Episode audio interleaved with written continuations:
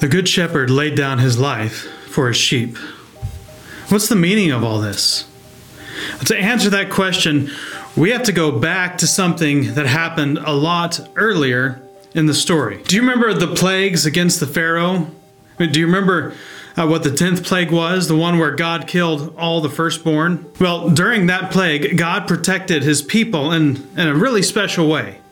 They were supposed to take a hyssop branch dip it in blood from the lamb that they sacrificed, and put that blood on the sides and over the doors of their homes. God did what he said he would do. He, he, saved the children of the Israelites from certain death. These children were also rescued from Pharaoh's army when God brought the people through the waters of the Red Sea. In fact, it would be this generation of saved children who would be the ones to enter the promised land after their parents wandered in the wilderness for 40 years. These saved ones had, had done nothing to be able to earn their salvation.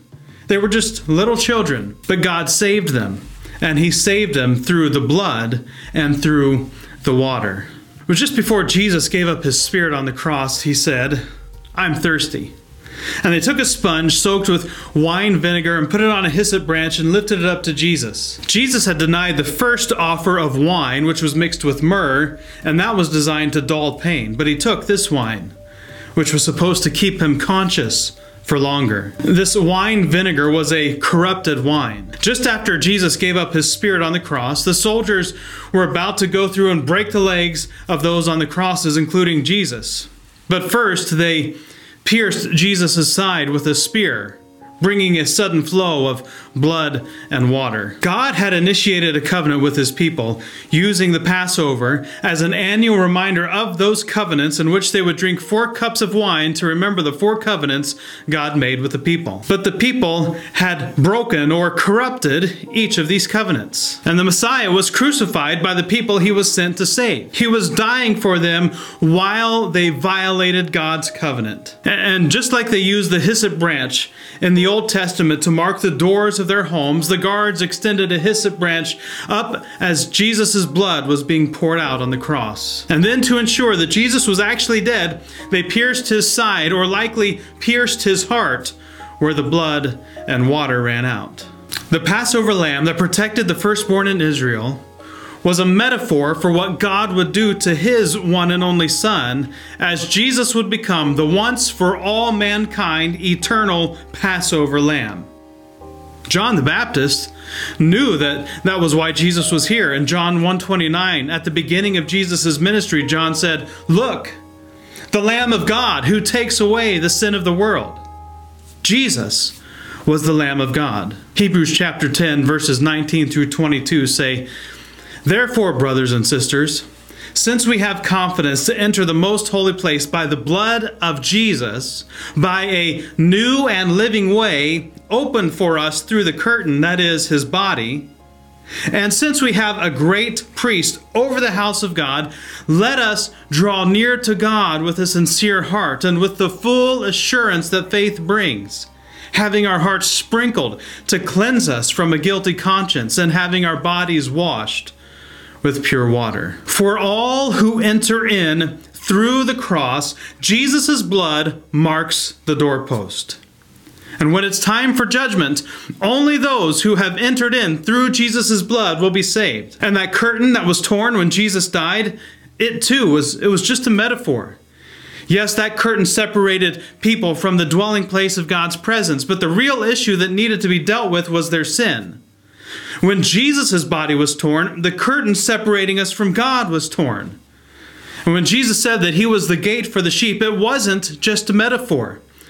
Jesus was literally describing what would happen that those who enter into Jesus have to enter through the gate of Jesus on that cross. For you know that it was not with perishable things such as silver or gold that you were redeemed from the empty way of life handed down to you from your ancestors, but with the precious blood of Christ, a lamb without blemish or defect. Christ was the spotless lamb without defect that redeemed us from the curse that has dominated humanity since we rebelled against God way back in the garden. As Paul said, Christ redeemed us from the curse of the law by becoming a curse for us, because it is written, Cursed is everyone who is hung on a tree. Because of that curse, we were separated from God.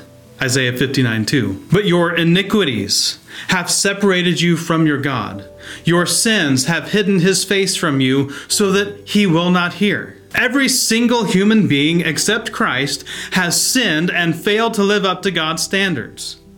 The cost of that sin and rebellion, the war we've been in against God, the cost of that is death. When Christ looked at his people and, and he saw that they were like sheep without a shepherd, he had compassion on them, for, for they were harassed and helpless. He saw that we all, like sheep, have gone astray. Each of us has turned to our own way, and the Lord has laid on him the iniquity of us all.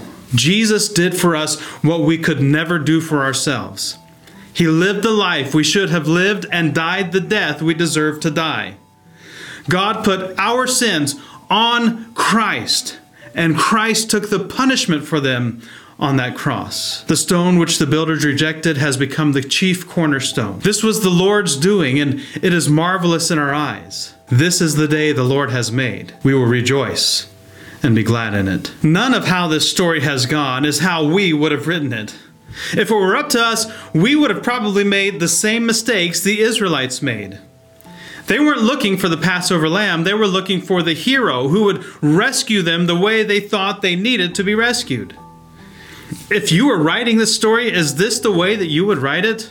Or would you be tempted, like I would, to want to write Jesus as, as a superhero who, who just comes in and saves the day? Do you remember how God said, As the heavens are higher than the earth, so are my ways higher than your ways, and my thoughts than your thoughts? Well, God, God just doesn't make mistakes. Nothing God does is by accident, and God is never surprised. In the beginning of the story, when we were talking about what things were like before the beginning began, we looked at this verse in Ephesians 1, verse 4. For he, God, chose us in him before the creation of the world to be holy and blameless in his sight. Well, that paragraph goes on to say, In love, he predestined us for adoption to sonship through Jesus Christ, in accordance with his pleasure and will. In him we have redemption through his blood, the forgiveness of sins, in accordance with the riches of God's grace that he lavished on us. He made known to us the mystery of his will, according to his good pleasure, which he purposed in Christ. And John says in Revelation 13:8 that Jesus is the lamb who was slain from the creation of the world. God knew exactly what he was doing. He knew that we would rebel against him in the garden and, and, and, that, that we would need a way to deal with our sin problem. It was not God's desire to kill his son on the cross, but our desire was for ourselves and, and not to listen to God. God's intent was that we never rebel in the first place. His intent was that his people listen and obey the covenants that he created. He wanted us to be his people so he could be our God. God's intent was that the people listen to Jesus and turn from their sin. God intended good for us all along. We were the ones that kept choosing evil. Remember this verse? You planned evil against me. God planned it for good to bring about the present result, the survival of many people. The cross was an execution device. Its purpose was death. But what we planned for evil, God used for good. The cross becomes a tree of life. As it turns out, when you wrongly murder the only innocent one, something different happens.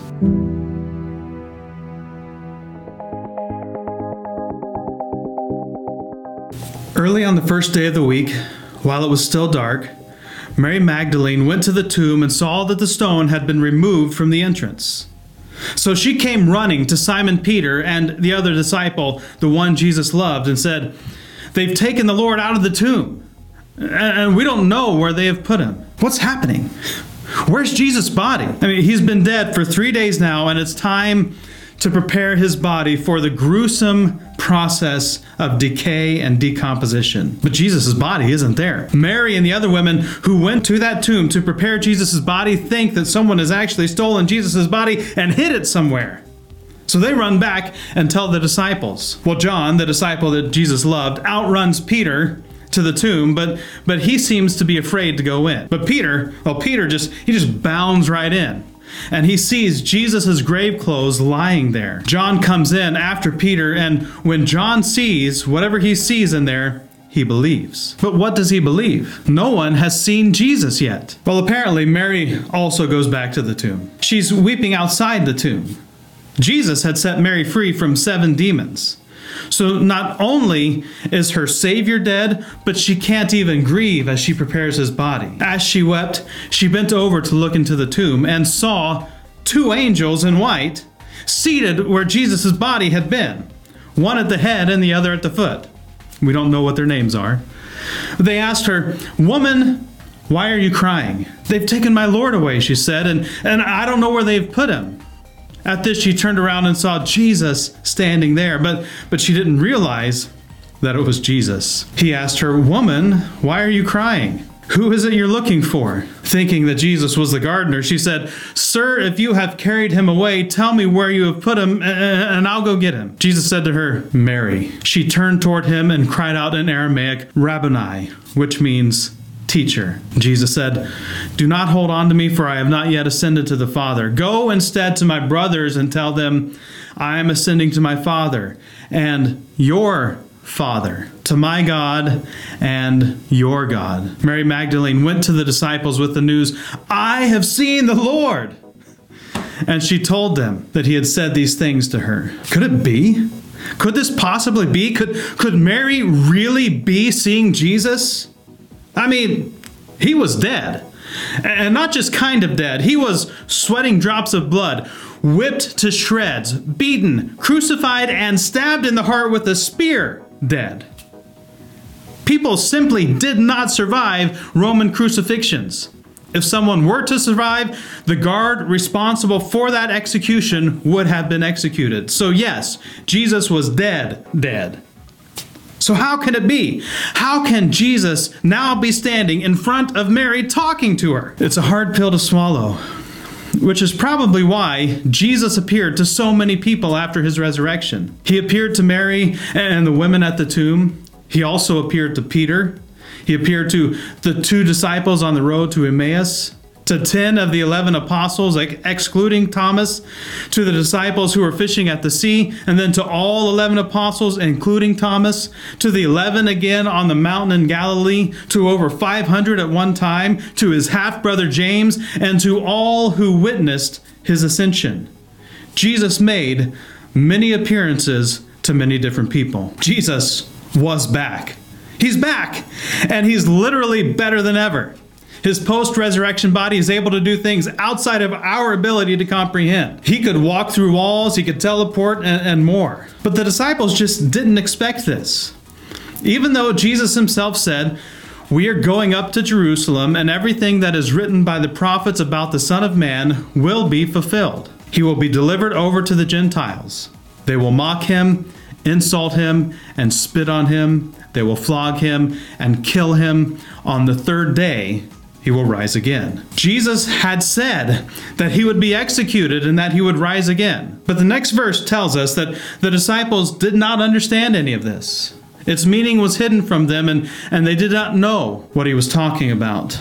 John echoes the same thinking around this triumphal entry that Jesus had. It says, at, at first, his disciples did not understand all this. Only after Jesus was glorified did they realize that these things had been written about him and that these things had been done to him. Well, there were, there were several prophecies that, that mention the idea of a resurrection. Isaiah chapter 53 Verse 10 and 11 says, Yet it was the Lord's will to crush him and cause him to suffer. And though the Lord makes his life an offering for sin, he will see his offspring and prolong his days.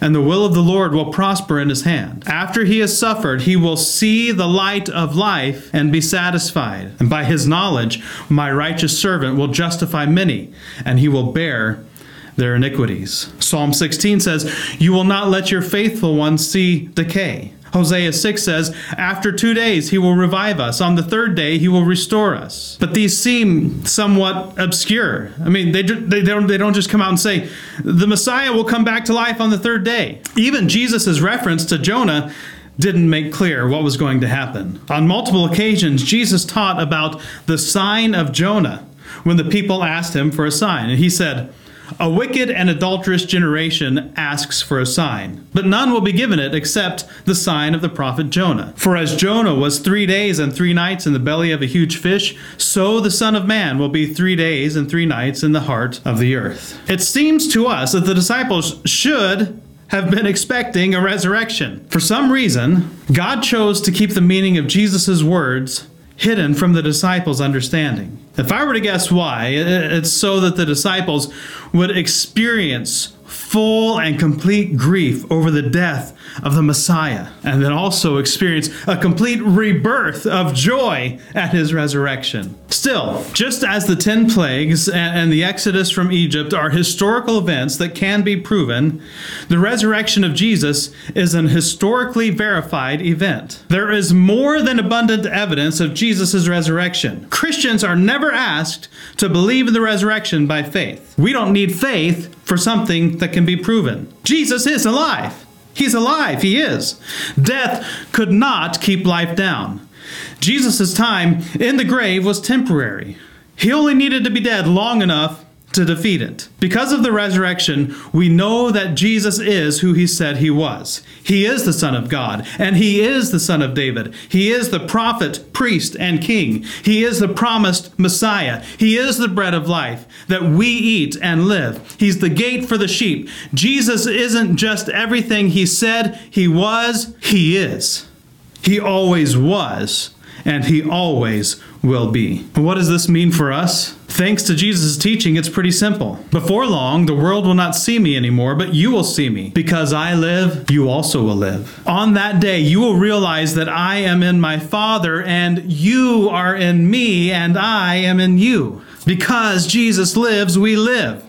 Because of Jesus' resurrection, we are in Christ, and Christ is in us. Paul actually helps clarify the implications of the resurrection. Don't you know that, that all of us who were baptized into Christ Jesus were baptized into his death? We were, therefore, buried with him through baptism into death, in order that just as Christ was raised from the dead through the glory of the Father, we too may live a new life. For if we have been united with him in a death like his, we will certainly also be united with him in a resurrection like his. For we know that our old self was crucified with him, so that the body ruled by sin might be done away with, that we should no longer be slaves to sin, because anyone who has died has been set free from sin. Now, if we died with Christ, we believe that we will also live with him.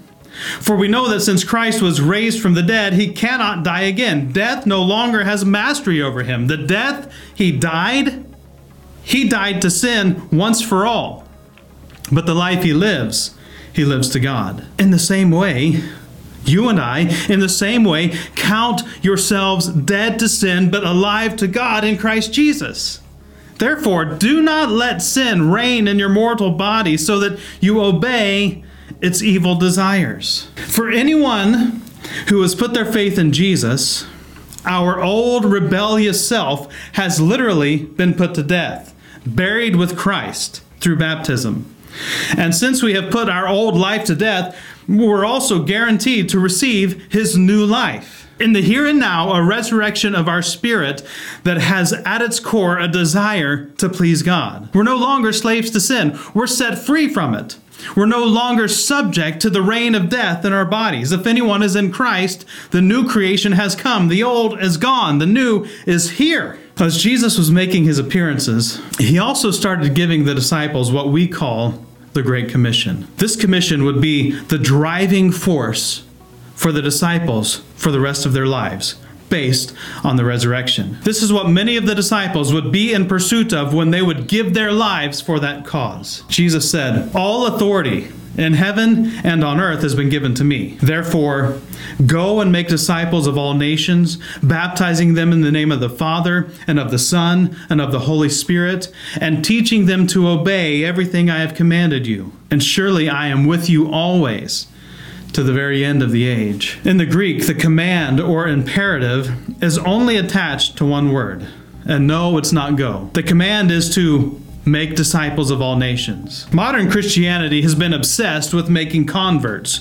We have falsely believed all that's required is to convince people that they need a Savior, lead them in a prayer of repentance, hopefully get them baptized, and maybe get them in a church. If we do that, hey, we're good. But that wasn't Jesus' command. His command, his imperative was to make disciples, to do with others what Jesus had done for the disciples. The crazy part is, he leaves us in charge of this mission. He spent 40 days making appearances and teaching the disciples how all the law and prophets were pointing to him. He reinforced the work that he had already done with the disciples. The resurrection would serve as the inciting incident in the beginning of another story, one that we're going to get to next week. But once he had finished these 40 days, he lifted up his hands and blessed them. And while he was blessing them, he left them and was taken up into heaven. He was taken up before their very eyes, and a cloud hid him from their sight. The disciples and others gathered there that day not only saw Jesus ascend into heaven, they saw him return to his rightful place. The Son of God, the priest, prophet, king, was now back on his throne. Having changed everything, he's back where he belongs. But there is a problem. now the disciples are left to do what Jesus did. And the only thing is, Jesus was God, and the disciples were not. How were they going to do the same thing Jesus did when they weren't Jesus?